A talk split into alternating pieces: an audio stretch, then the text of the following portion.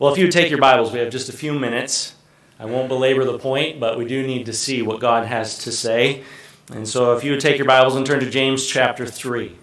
James chapter 3. The book of James was one of the first New Testament books written. And it serves really as a primer for those who are navigating the life of faith. That idea of faith and the ramifications of your faith are all through the book of James. It's considered the wisdom book of the New Testament. And so I trust it will be a blessing as we are once again in James chapter number 3. 35,000. 35,000. That is the number of choices that we make each and every day. Some of those choices are seemingly small, insignificant, and almost automatic. Uh, choices like should I seek food or shelter? We don't really think or agonize about these choices, we just make the choice to pursue those things. Choices um, like that can sometimes, we, we often almost don't recognize that we're making those choices. But some choices are life changing. Choices like, who am I going to marry? And choices like, what career path should I seek? Or maybe the most important question that we will ever wrestle with and grapple with is, what am I going to do with Jesus? These kinds of questions, the, the, the important questions, often make us pause we consider and maybe even brings bring some measure of apprehension as we try to weigh some of those choices. The reality is that whether you have a big choice or a small choice before you, each choice we make will manifest or will show forth the reason for that choice. And see, we have a thing called a worldview that motivates every one of our choices. And in that worldview, can I say, everyone wants to be considered a wise person. No one wants to be a fool, but the reality is that each and every man is a fool because of sin. We are sinners by nature. God's word makes it very clear. The heart is deceitful above all things and desperately wicked. Who can know it?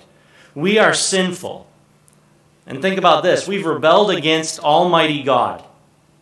Now, that in of itself is enough to condemn us as a fool. Who in their right mind would rebel against God? Yet that's what we do by nature. But lest you believe that believers have figured it all out, think about this. Even believers at times wrestle to make foolish or wise choices. Even the Apostle Paul manifested this agony in Romans chapter 7 and verse 18 and 19. He says, For I know that in me, that is my flesh, dwelleth no good thing. For to will is present with me, but how to perform that which is good I find not. He continues in verse 19, For the good that I would, I do not, but the evil that which, uh, or that which I would not, that is what I do. And so the reality is, all people struggle with this idea or the ramifications or the application of wisdom. I've heard it said that knowledge is knowing that a tomato is a fruit, but wisdom is knowing to not put that in a fruit salad. So you know something, but you have to then live it out, live your knowledge. And the question that I have for us today is Are we wise? Again, all people struggle with wisdom. And sometimes it, it will manifest itself in broken lives and foolish paths. Think about it. Even the wisest person who ever lived, Solomon, still made foolish choices in relation to certain parts of his life that doomed his family, but also the kingdom. So then I wonder if the wisest person who ever lived struggled to be wise, how could we ever be wise? Or by extension, how do I know if I am being wise? Well, James chapter 3 asks a similar question. James chapter 3, we're going to look at verse 13. Verse 13 of James chapter 3 says, Who is a wise man and endued with knowledge among you? He asks the million dollar question Who is a wise person? Here's the wonderful thing. He asks the question, but he doesn't just, just stop there. He actually gives us the answer. And like those tests that we've all taken at times that teach us while we take it, that usually doesn't end well as far as your grade, but they can be beneficial because you learn as you are taking that test. It will reveal to us, this passage will reveal to us the answer uh, to the question Who is a wise man and endued with knowledge among you? Can I say the bottom line is that you will manifest in daily life what kind of wisdom you are following. Because we're going to see in this passage there are two types of wisdom there is an earthly wisdom, and then there is a heavenly wisdom. And often, maybe we would sit and not sure, not be sure where we stand, but what we can do, as Christ says, by, your, by their fruit you shall know them, we can do some examination of the fruit. And so, tonight, I trust that we will examine our hearts and we will be able to see if the decisions that we are making are wise choices or foolish choices. Can I say, as I watched the teenagers this week, a lot of the decisions that needed to be made needed to be made because of a previous decision that led them into a false, a foolish, or a hurtful path. And so it's so important that we are wise in our decision making paradigm or how we go about making decisions. And so again, verse 13 asks the question Who is wise? Who is a wise man and endued with knowledge among you? We need to understand that the life of faith will manifest wisdom in accordance to that faith. Verse 13 continues, and we need to first understand that for the believer, wisdom is expected. Again, we were foolish to rebel against God. A fool hath said in his heart, There is no God. But what about those who have accepted Christ? Where do we stand? Well, the book of James is written to believers. And yet the question is still in the book Who is a wise man among you, endued with knowledge? So the believer needs to understand that wisdom should be an outpouring of our knowledge of God. We also know that uh, the book of Proverbs says the fear of God is the beginning of wisdom. And so we know that knowledge of who God is and understanding who God is is a part of that wisdom. If you're here today and you're unsaved, though, you are still considered not wise to be in rebellion against God. But if you are a believer here, as most of us would probably claim, then where does wisdom come from? What is this wisdom thing all about? Well, Continue in verse 13. Who is a wise man and endued with knowledge among you? Let him show out of a good conversation his works with meekness of wisdom. We need to understand that you will manifest what is happening in your life and in your heart through your external actions. They will be manifested, they will be proven. It's interesting. I remember uh, driving school bus, and I remember uh, with when you drive school bus, you have all of these mirrors, and the mirrors are there to protect you from all that's going on outside of the vehicle. But then, as a, with a bus driver, you also have another wonderful mirror that's like really big that sits like right here in your peripheral vision, and that's there to protect you from what's going on inside the bus. And I remember that there were times that I would be able to drive and in my peripheral vision pick up something that was happening in the bus, and I could stop or not stop, but I could at least glance up and then I could address the issue. And I remember there was one time that I caught a kid doing something that was wrong, and I said to I said his name very clearly, and I said, "You need to stop, or you need to sit down. That is dangerous." And you know what his reaction was? I didn't do anything. It wasn't me. I didn't do it. And I said, "Well, can I say very, uh, very clearly, and, and so you understand? I saw you do it." And that at that point, because I saw him act, it was manifested. Can I say there are a lot of times in our life as believers, if we make a choice, again, we want to be wise and we want to be considered wise. But when we start seeing the manifestations of our choice, the consequences of our choice, this is when it gets pretty easy to say, well, that was a wise choice or that was a foolish choice. And again, we, with children, we try to bring them to the understanding that your choices have consequences, and the consequences are clearly seen, and that is either wisdom or that is foolishness. And I think James is saying and echoing that as well. You will manifest what is happening in your external actions. You can fool some people some of the time, but you can't fool all the people all the time. And you certainly can't fool God anytime. And so we need to understand for the believer, you will manifest what is happening in your heart. Christ makes this clear as well when he says that the heart, there's a phrase in, in biblical counseling, the heart of the problem is the problem of the heart. What is inside that is coming out, that is what you will see, and that's what reveals what is going on in your heart. And from that, then we are called to live the end of verse 13, let him show or prove out of a good conversation or out of good action, out of a good proof that they are walking in the meekness of wisdom. We are called to be wise, and that would manifest itself in the world around us. So we have this command, but we also need to understand, secondly, now that for the believer, we must now assess our choices. If it's true that what we, what we manifest is what's going on in our hearts, well, then we should be able to sit down and honestly, between us and God, take an assessment. And have those times of checking in with God and checking uh, of our hearts. And again, that's a wonderful benefit of going to camp you can have those times where you set aside all the distractions and it's just you and God. And you don't have the music that blares in your ears.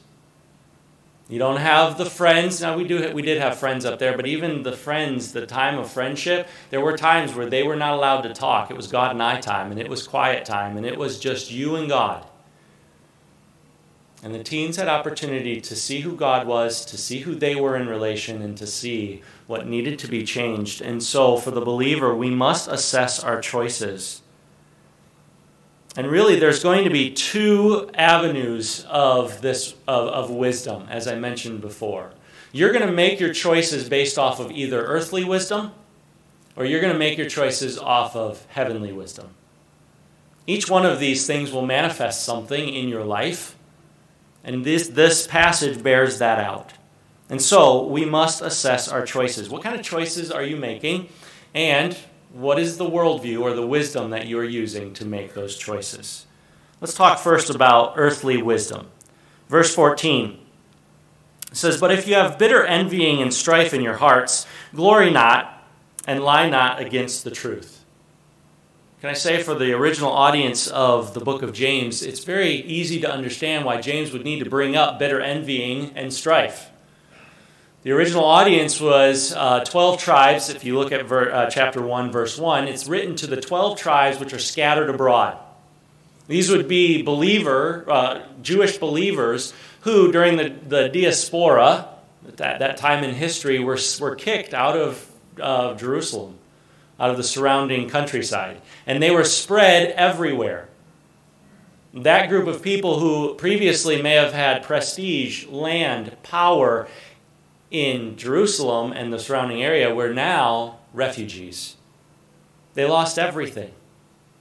And so, one of the temptations for a person who's lost everything is to say, I want everything back. And if I can't have everything, and he has everything, well, then I'm going to be jealous and I'm going to have envy and there's going to be strife. And so James writes to this group and says, Listen, if you have this going on, if you have bitter envying and strife in your hearts, don't glory and think you are more spiritual than you're not, and do not lie against the truth. He lays out very clearly that earthly wisdom will bring about bitter jealousy.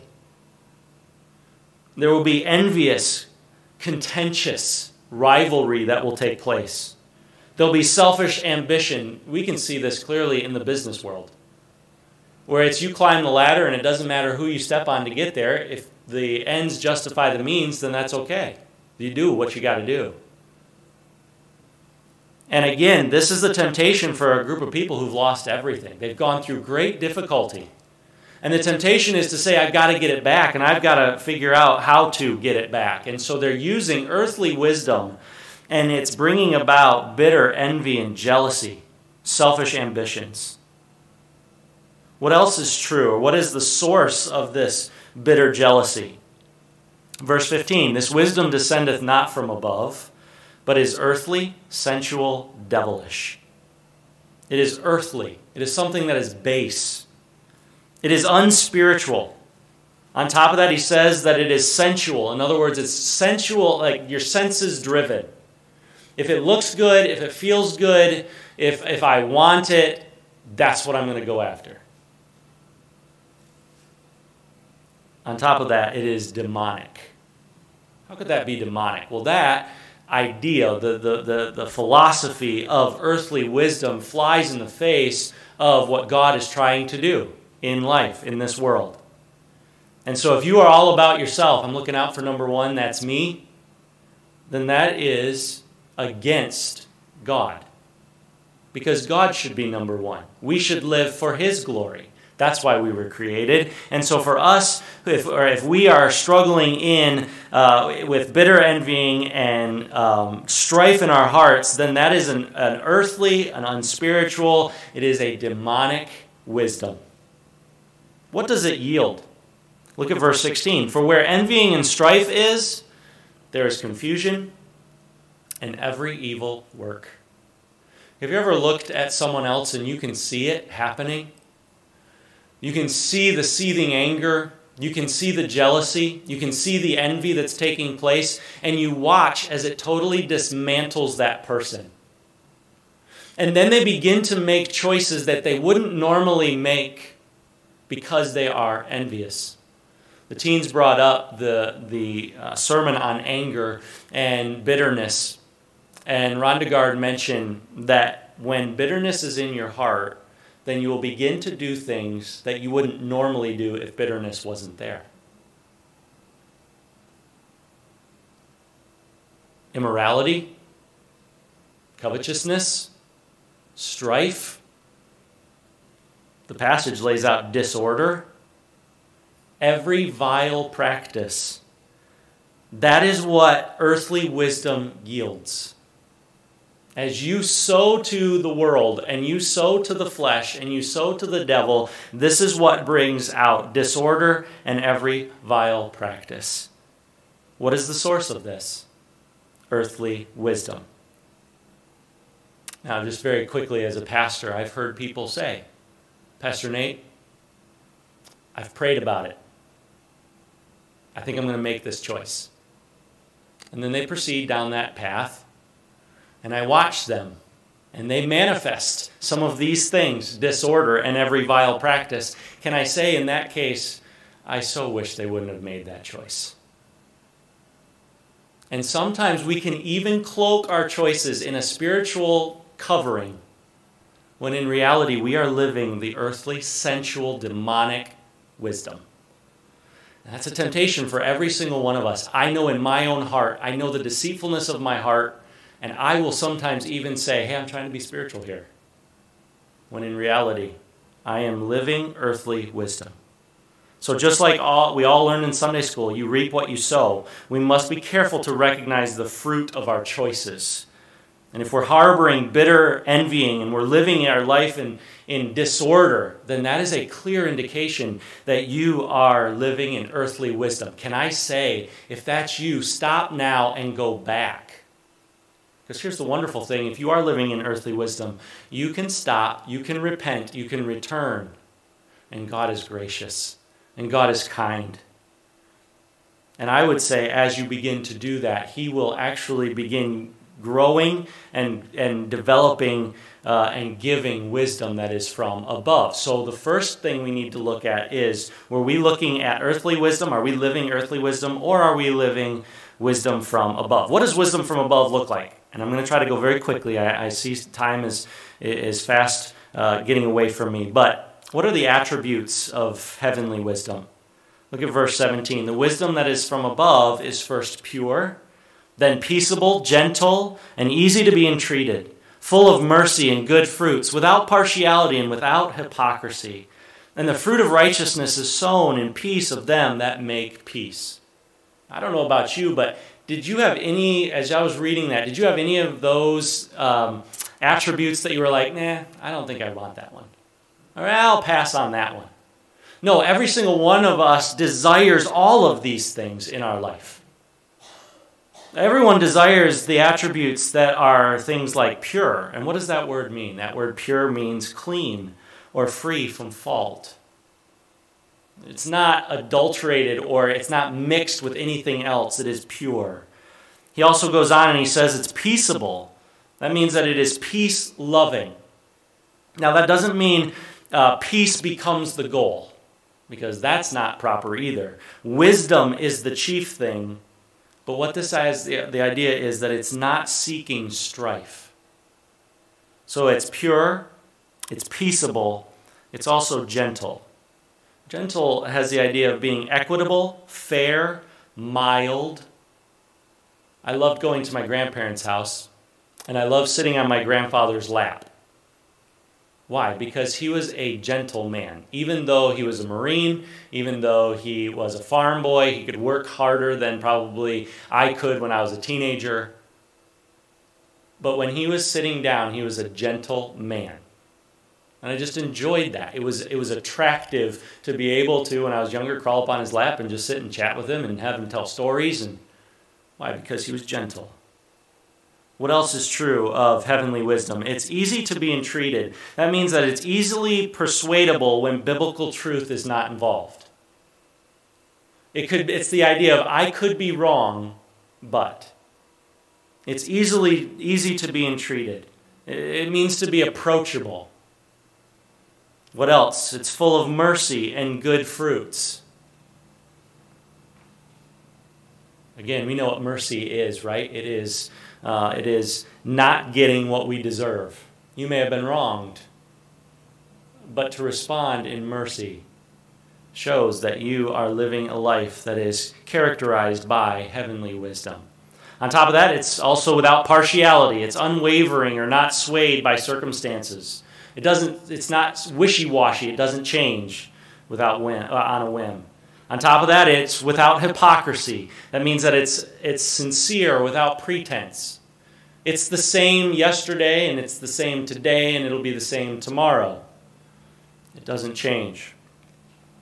That is the attributes of heavenly wisdom. Does that characterize your life and your choices? What is the source? Again, as I mentioned, it's from above. The wisdom that is from above. Have you ever watched and studied and learned from the Savior? He was all of those. He was kind, he was gentle, he was pure. He didn't show partiality. He wasn't one he wasn't he wasn't one person with one group and another person with another. Why? Because he had wisdom from above. It was heavenly wisdom. What does heavenly wisdom yield? And that's where we pick up in verse 18. It says, The fruit of righteousness is sown in peace of them that make peace. A harvest of righteousness will come about because a person is living heavenly wisdom. Again, how many of us don't want these things to characterize our decisions or way of life? A part of wisdom is being able to assess the consequences of our actions. If I choose A, then B will result. The Christian walk is no different. If my choice is based on my feelings, if my choice is based on what I can just merely see around me, that's when it's very, very dangerous to make a decision without consulting the Lord and without getting wisdom from above. So, to wrap this up, his advice was simple but brilliant, and he is credited with saving countless, countless lives during World War II. Abraham Wald was a Hungarian Jew that immigrated to the U.S. right before Hitler took over, and he was a statistician and a mathematics professor. And after the war, the war began, he was tasked with overcoming a serious problem. The United States was losing bombers and their crews faster than they could repair or replace the bombers. They needed to implement some sort of way to protect. And the way that the engineers came up, or the thing the engineers came up with, was reinforcement. Uh, armor was going to be placed on the airplane. The problem was that armor is heavy. And so they had to figure out where they were going to place the armor. So instead of reinforcing the whole aircraft, the engineers had to be selective. So they put together a, a, a, group of individuals and a group of engineers who studied and interviewed those who came back from uh, the battles. And data was compiled from pilots and the repair crews of the planes that returned riddled with bullets. After several patterns were observed, a proposal was made uh, to protect the areas most hit with the bullets. That makes logical sense, right? It seemed to make logical sense, and this proposal was made, uh, was made and then came across uh, Wald's desk. After poring over the data for a while, he completely disagreed with the proposal to protect the areas most hit on returning planes. In fact, he even came out and accused the engineers of something he called survivorship bias. And that's what he goes down in history as, as being known for. He urged them to realize that data from returning planes equally gave opposite data on the, plane, on the planes that were shot down, even though they didn't have that in writing. See, if they made their proposal based on returning planes damage, they would have left unprotected the areas of the plane that allowed the plane to return from that combat. Things like the engine, the cockpit, and the fuel tanks. If these areas got hit, the plane would not be able to fly. And so he proposed to place the armor in the areas least hit so as to protect the plane's ability to keep on flying. The stroke of wisdom has been heralded countless times for its simplicity, but also for its brilliance. Wald, through data and mathematics, stood against the wisdom of the day and he protected countless lives. But more importantly, I wonder are we living a life of wisdom? I might ask, what kind of wisdom is your decisions bearing out? I couldn't help but think about the spiritual side of things when I read about uh, Abraham Wald. And I began to wonder am I being a wise person? It's so easy to get life wrong. How do I know if I am manifesting true wisdom? And James lays that out for us when he encourages us to seek godly, heavenly wisdom. Very quickly, you may say, How do I do that? Well, the first thing you need to do is you need to make sure that you're saved. For an unsaved person, they are not wise. And they will not be able to implement heavenly wisdom. Why? Because they are wrapped up in the earth, earthly wisdom, sensual wisdom. But for those of us who are believers, can I ask you, what is your wisdom? What is your decision making paradigms? Where is it coming from? And then, can I also encourage you, James chapter 1, verse 5 If any of you lack wisdom, let him ask of God, that giveth to all men liberally and upbraideth not. And here's a wonderful promise it shall be given to him.